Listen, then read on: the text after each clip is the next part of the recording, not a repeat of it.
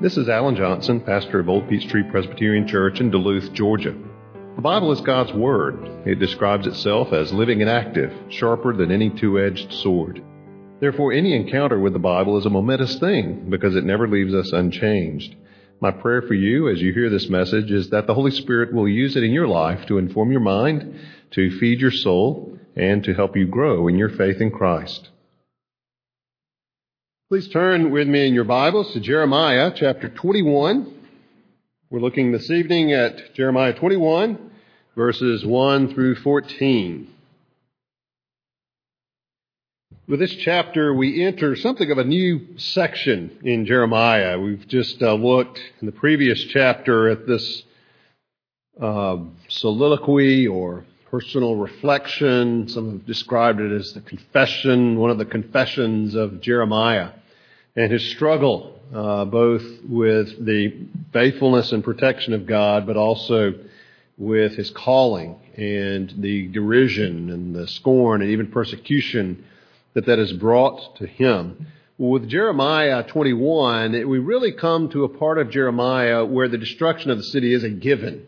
Much of what we've had up to this point has been warning uh, and even now, there's a little bit of that here, but pretty much by this point, the issue is decided, and the question is not will Jerusalem be destroyed and will Judah fall, but what is that going to look like, and what should God's people be uh, respond? How should God's people respond uh, in light of that? And that really comes through here in this passage, chapter 21, verse one.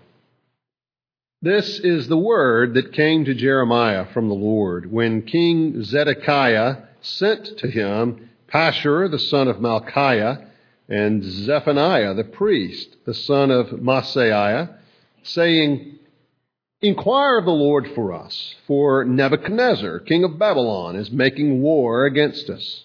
Perhaps the Lord will deal with us according to all his wonderful deeds and will make him withdraw from us.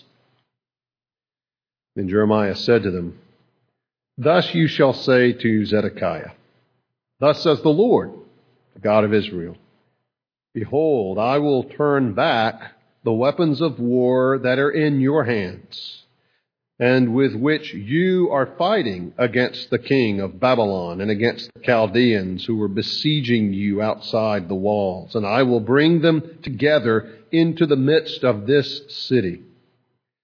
I myself will fight against you with outstretched hand and strong arm, in anger and in fury and in great wrath. And I will strike down the inhabitants of this city, both man and beast. They shall die of a great pestilence.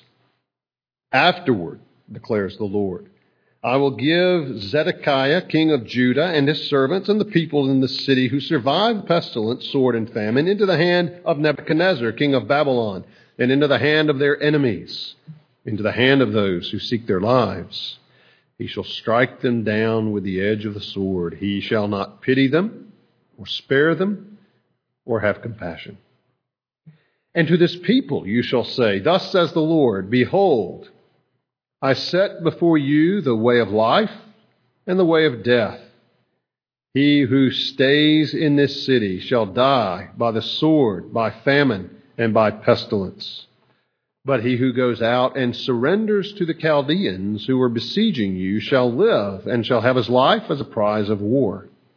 For I have set my face against this city for harm and not for good, declares the Lord. It shall be given into the hand of the king of Babylon, and he shall burn it with fire. And to the house of the king of Judah say, Hear the word of the Lord.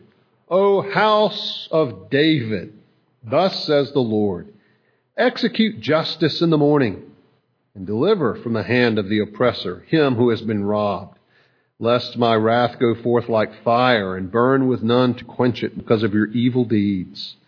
Behold, I am against you, O inhabitant of the valley, O rock of the plain, declares the Lord. You who say, Who shall come down against us? Or who shall enter our habitations? I will punish you according to the fruit of your deeds, declares the Lord. I will kindle a fire in her forest, and it shall devour all that is around her. Let's pray. Father, open our eyes and lead us by your Spirit in our study of your word this evening. Thank you for it. We pray in Jesus' name. Amen. What is the difference between assuming something and presuming upon something? Some of you probably have been thinking about that this, this past week. Others of you, maybe not. But let's talk about that a minute. To assume something is to take it for granted, maybe without 100% certainty, but on grounds we would generally consider to be safe. For example, we assume as we drive over a bridge that that bridge is going to support us. We assume that the driver coming from the other direction on that bridge is not going to swerve over into our lane. We assume when we get onto an airplane that the pilot up front will be able to get that airplane safely to its destination, even perhaps in the dark. We assume those things, even though we know it's possible the bridge may collapse. That it's possible the other driver is texting rather than driving and may swerve into your lane. It is possible that the pilot might be an impostor who managed to worm his way into the cockpit. We assume all kinds of things just to get through each day, and generally those assumptions prove to be safe. Now, to presume can have the same meaning, to take something for granted, but the word has a nuance to it that goes just a little bit further.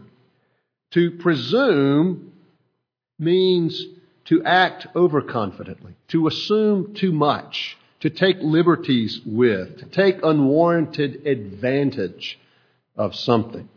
For example, to presume upon your good graces, that kind of thing. To presume means to assume more than is warranted, more than you're justified in assuming. What we're talking tonight, about tonight is presuming. Specifically, presuming on the grace of God. That is, taking liberties with His goodness, taking unwarranted advantage of His patience and His mercies. Because that's exactly what is going on in our passage here tonight. And as we study it, just to organize it mentally, you can think of it in three parts. First of all, the king's request in verses 1 and 2. Second, God's answer to that request in verses 3 through 7.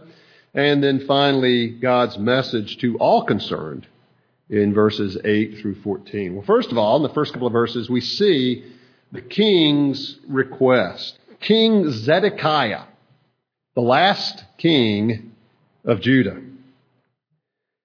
Compliments of Nebuchadnezzar, the last king of Judah. Zedekiah sends a delegation to the prophet Jeremiah, a delegation that consists of two men, a man named Pashur, whom we have to be careful not to confuse with the Pashur that we encountered in, in chapter 20, the one who put beat Jeremiah and put him in confinement. This is a different one. That was Pashur, the son of Immer. This is Pashur, the son of Malchiah, a different person. And Zephaniah, the priest. Uh, the king sends these two to Jeremiah have a request. He sends them to Jeremiah in order for Jeremiah to inquire of the Lord on his behalf. He says, Inquire of the Lord. Why? Because Nebuchadnezzar, the king of Babylon, is making war against us.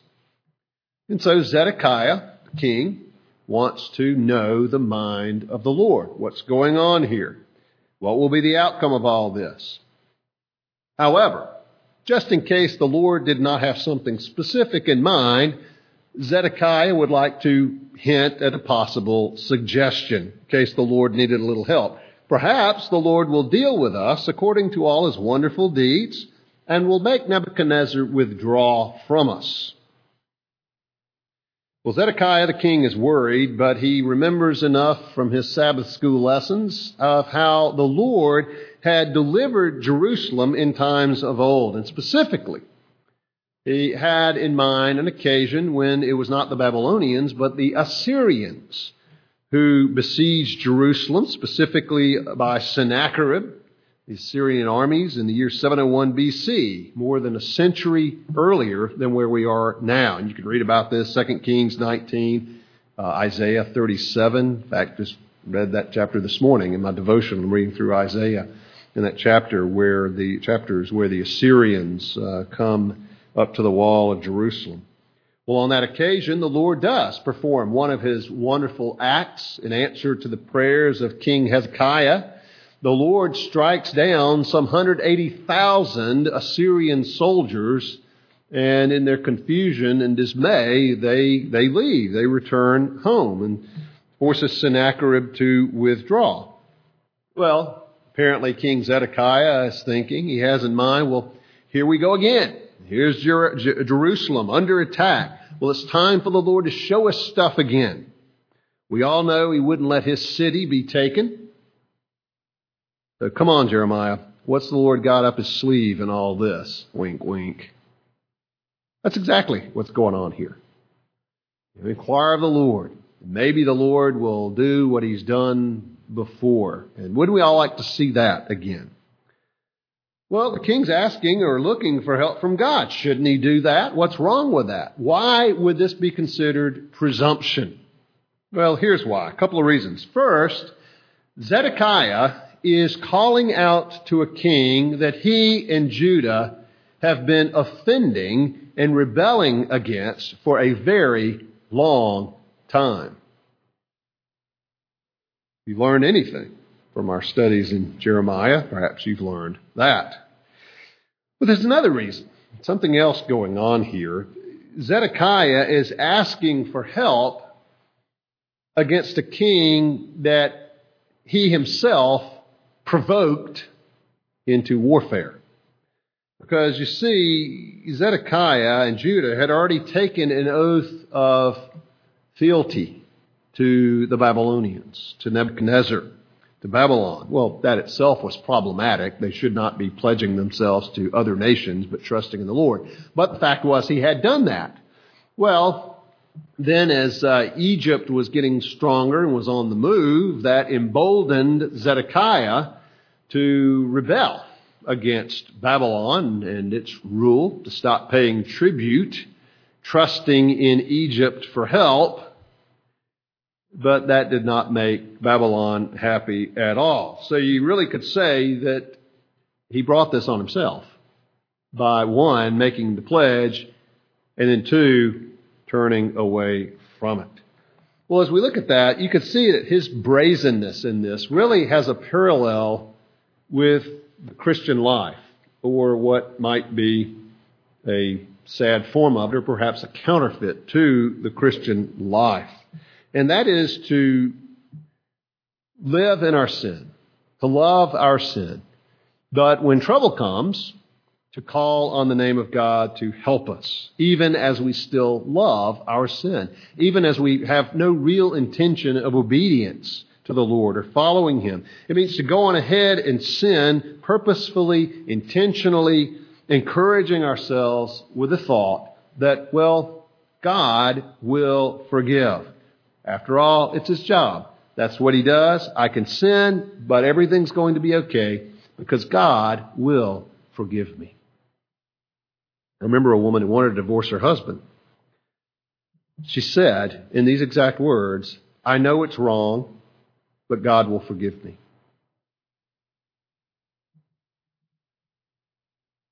She may actually have had grounds for divorce. But the fact was, she was doing something that in her own heart and mind was sin, and yet she was planning to do it anyway. That is an extremely dangerous place to be. In her own mind, at least, this was something that was wrong. Again, she may have had grounds. This was years ago, many years ago. Um, but yet, in her own mind, it was wrong, but she was going to do it anyway, which is a violation of what the Scripture says that, it, it, that what we cannot do in faith is sin. What is not of faith is sin. It is to presume on God's grace. I can sin, but I know God will forgive me for what I do. You ever thought that? Maybe you have. I tell you what, Anytime as Christians we sin, knowing what we're doing, that thought is in the back of your mind somewhere. Have you ever thought about if, if the Christian life were set up where it's basically a cliff edge? You mess up one time and it's over. One sin, and you slip from grace to hell. You are condemned forever. Would you be more careful to live in obedience to God's word than you do now? Would that make a difference? It shouldn't, but it probably would. Because in the back of our minds, we think, well, but God will forgive me. Even if we don't frame it in those words, even if it doesn't pop up as a conscious thought, it's back there. Maybe God will deliver me again as he has before, just like Zedekiah was saying here. But how do you know that that next sin will not spark hardness in your heart that leads you to be hardened against God to the point where you won't repent and you don't repent. We don't know that. Do you see the danger in that? Paul addresses this, of course, in Romans 6, verse 1. What shall we say then? Are we to continue in sin that grace may abound? By no means. How can we who died to sin still live in it? You see, the hypocrite, or perhaps the Christian at his or her worst, thinks to himself, I can sin because I can always go to God later and ask his forgiveness. The Christian, or at least the Christian at his best, thinks to himself, Christ died for my sin, and I died to sin with him. How can I sin against a Savior who loved me so? How can I commit sins for which Jesus died. You see, that's what the Christian thinks, at least the Christian at his best. There's an awareness that I am bought by the blood of the Son of God Himself. And how can I sin against Him? I'm not who I once was. I'm changed. I'm different. I'm a new creation. You see that stark difference. To presume on the grace of God that I can sin because God will forgive me. The danger there is hardening the heart. The danger there is that may reflect a real misunderstanding of grace versus the Christian and the biblical position, which is, as Paul states it, how can we who died to sin and have a Savior who died for sin still live in it? But Zedekiah's problem wasn't merely presuming on God's grace, but as part of that, expecting God to bail out bail him out from the consequences of his poor choices. What about those who make foolish choices and then presume upon God to get them out of their difficulty? What if God doesn't bail them out? What if he doesn't make the consequences of their foolishness go away? More often than not, they get angry at God. Why does God do this to me? Why isn't God helping me? You know, Proverbs speaks to that. Proverbs 19, verse 3, dead on. Listen to this. When a man's folly brings his way to ruin. His heart rages against the Lord. What brought the man to ruin? His own folly. Against whom does his heart rage? Himself? No, the Lord. You see, Zedekiah had a couple of problems in his presuming on God's grace. That he could sin against God and God would step in to rescue him. That he could make foolish choices and God would bail him out so that he doesn't suffer the consequences. He sent messengers to Jeremiah, inquire of the Lord. He asks very nicely. In Hebrew, these words are very polite and respectful. But the Hebrew's conduct had not been very polite and respectful toward God. Not at all. Not for a long time. And so, in the second place, in verses 3 through 7, the Lord gives them an answer. King inquires, here the Lord answers, and it's a hard answer. The answer has three parts to it. First, Jerusalem and Judah would suffer defeat. Verses 3 and 4. Jeremiah said to them, Go to Zedekiah, tell him, Thus says the Lord, the God of Israel. Behold, I will turn back the weapons of war that are in your hands. At first, it sounds good. I will turn back the weapons of war, yes, yes, that are in your hands. Jerusalem, not, not the Babylonians. He doesn't say, I'll turn away their weapons. He says, I'll turn away the weapons that are in your hands and with which you were fighting against the king of Babylon and against the Chaldeans who were besieging you outside the walls. And I will bring them together into the midst of this city. Now, who does them refer to? Does it refer to their own weapons? If so, it means they're going to have to withdraw from fighting outside the city into the city and basically try to, to, to outlast a siege.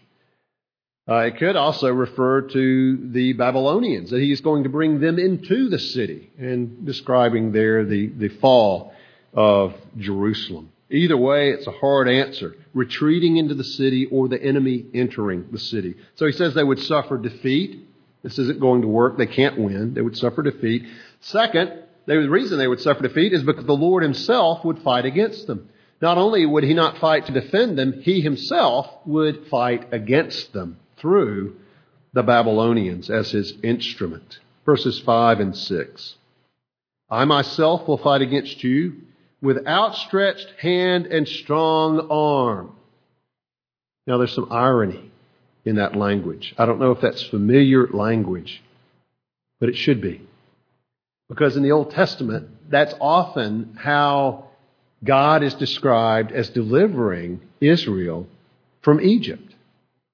In the Exodus, Deuteronomy 4, verse 34, Moses, speaking to the people, says, Has any God ever attempted to go and take a nation for himself from the midst of another nation by trials, signs, wonders, and war, by a mighty hand and an outstretched arm, by great deeds of terror, all of which the Lord your God did for you in Egypt before your eyes? Again, Deuteronomy 5.15. You shall remember you were a slave in the land of Egypt. And the Lord your God brought you out from there with a mighty hand and an outstretched arm. Therefore, the Lord your God commanded you to keep the Sabbath day. Again, Deuteronomy 26 8. The Lord brought us out of Egypt. How? With a mighty hand and an outstretched arm, with great deeds of terror, signs, and wonders. What does it say here? I myself will fight against you with outstretched hand and strong arm.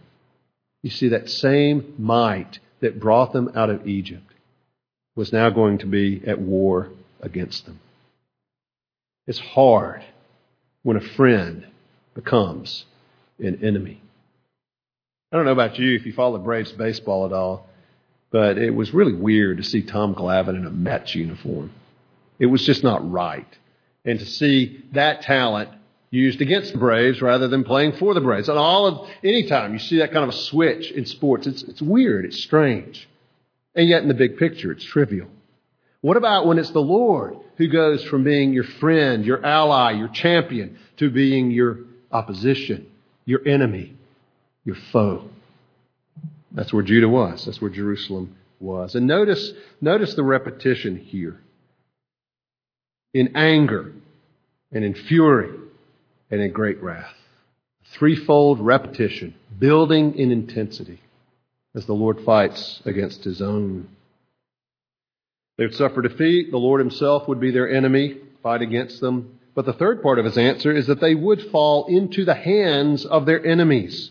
Verse 7 Afterward, declares the Lord, I will give Zedekiah, king of Judah, and his servants and the people in this city who survive the pestilence, sword, and famine. And there would be many who succumbed to that, who died in this siege. Again, threefold repetition pestilence, sword, and famine, describing the misery they would endure. But those who survive would be given into the hand of Nebuchadnezzar, king of Babylon, into the hand of their enemies, into the hand of those who seek their lives. And then notice again, he shall not, he shall strike them down with the edge of the sword, he shall not pity them or spare them or have compassion. You see the triads that are taking place here over and over, which is how Hebrew emphasizes and intensifies what it wants to make uh, strong. The most familiar would be the holy, holy, holy used to describe the Lord. But notice these triads anger, fury, great wrath, uh, pestilence, sword, famine, into the hand of King of Babylon, the hand of their enemies, the hands of those who seek their lives. He shall not pity them or spare them or have compassion. Over and over, this subtle yet powerful Hebrew device emphasizes the misery and defeat that they would suffer. In fact, Zedekiah himself was not slain. He was taken. Many of his leaders with him were slain, but he himself was not slain. Rather, his eyes were plucked out, and he died in exile. A request, an answer. But then in the third place, the Lord, after answering the request, has a message for everybody concerned here. Look at verses 8 through 14. He has a message for people. Since this is to be so, since the city is doomed, what's their option? Well, verse 8 To this people you shall say, Behold, I set before you the way of life and the way of death. Now, does that sound familiar? It should, especially if you're familiar with Deuteronomy. Because the way of life was to walk with the Lord, to obey His word, to be faithful to Him. The way of death was to rebel. There's an irony here, because here, the way of life is to surrender to their enemies. The way of death is to continue to fight and resist the will and decree of the Lord. The best they could do to live is to surrender themselves into enslavement to Babylon. A choice. Way of life, way of death. Who stays in this city shall die by sword, famine, and pestilence. But he who goes out and surrenders to the Chaldeans who are besieging you shall live and shall have his life as a prize of war. It may be that that was a uh, kind of a, what's the word, a, a motto or a, or a proverb uh, about those defeated soldiers who return home. Instead of a victory parade with the spoils of war, they're able to uh, slink back into the city, defeated, tails between their legs, and yet they did at least manage to escape with their lives. That's the prize of war that they have won. Why? Because God's against them. Verse 10 I've set my face against this city for harm and not for good. It shall be given into the hand of the king of Babylon, and he shall burn it with fire. Message for the people. If you want to live, surrender. Think that was a popular message? Absolutely not. Message for the king, verses 11 and 12. Who? Well, the house of David. The house of the king of Judah say, Hear the word of the Lord, O house of David. That name is not invoked just incidentally, but to remind them how far they've fallen. To do what? Verse 12, execute justice in the morning. Deliver from the hand of the oppressor him who has been robbed. You see, it was the king's duty, if not directly he himself, but through his officers, to have those in the city gates in the morning before the heat of the day to hear cases, to render justice, to defend the defenseless, to protect those who are vulnerable. But as you know, that wasn't happening, but rather they were being oppressed, they were being neglected, they were being treated unjustly. Why do this? Lest they incur wrath. Verse 12. Lest my wrath go forth like fire, burn with none to quench it because of your evil deeds. Message for the people surrender if you want to live. Message for the king to invoke justice. It's possible that Jeremiah had actually given this message earlier, but maybe his scribe Baruch, putting this together, saw this as a fitting place for this because of the injustice that had been taking place. And the answer was justice. The answer was for the king to do what he was supposed to do. And then a message for Jerusalem. Verses 13 and 14. The Lord is against Jerusalem because of her pride. I am against you, O inhabitant of the valley, O rock of the plain, declares the Lord. You who say, Who shall come down against us? Who shall enter our habitations? You see, Jerusalem had this delusion that she was impregnable, that this was a fortress that could not be taken. You know, the Jebusites, when they held it before David had taken the city, taunted David. Come take this city if you think you can. And Jerusalem was favorably situated for defense, sitting as it was on a high point surrounded by mountains, valleys. It's a tough approach, except from the north. But it is situated well for defense. But they were deceived if they thought it was absolutely impossible for the city to be taken. The Lord says in verse 14, He will humble them. I will punish you according to the fruit of your deeds, declares the Lord. I will kindle a fire in her forest, and it shall devour all that is around her. When a city took another city, it wasn't always burned.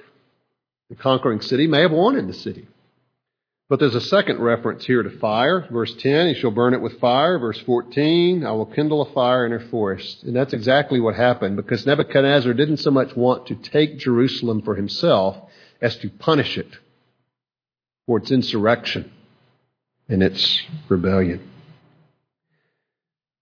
The danger that we see here with Zedekiah is a danger for us. The danger is this that we love our sins, that we live in our sins, that we embrace our sins.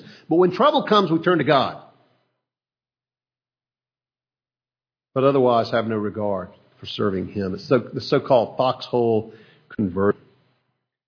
The danger is, again, like Zedekiah, we make foolish choices and then rail against God when we find our life to be difficult. You see, we dare not presume upon the grace and mercy of God. To think that because Jesus died for sinners, that we can sin with impunity, that is, without punishment, without consequences, is wrong. You see, if that's your mindset, you have a huge problem, spiritually speaking. And it may, in fact, reveal an unconverted heart. Someone who doesn't understand, or more importantly, hasn't experienced the saving grace of God in Christ. The good news is this while we must never presume upon the grace of God, we can always throw ourselves on God's grace. What's the difference? The difference is we hate our sin. Even as we commit it, we hate it. After we commit it, we hate it. But we turn from it to Christ and we hate the sin for which our Savior had to die.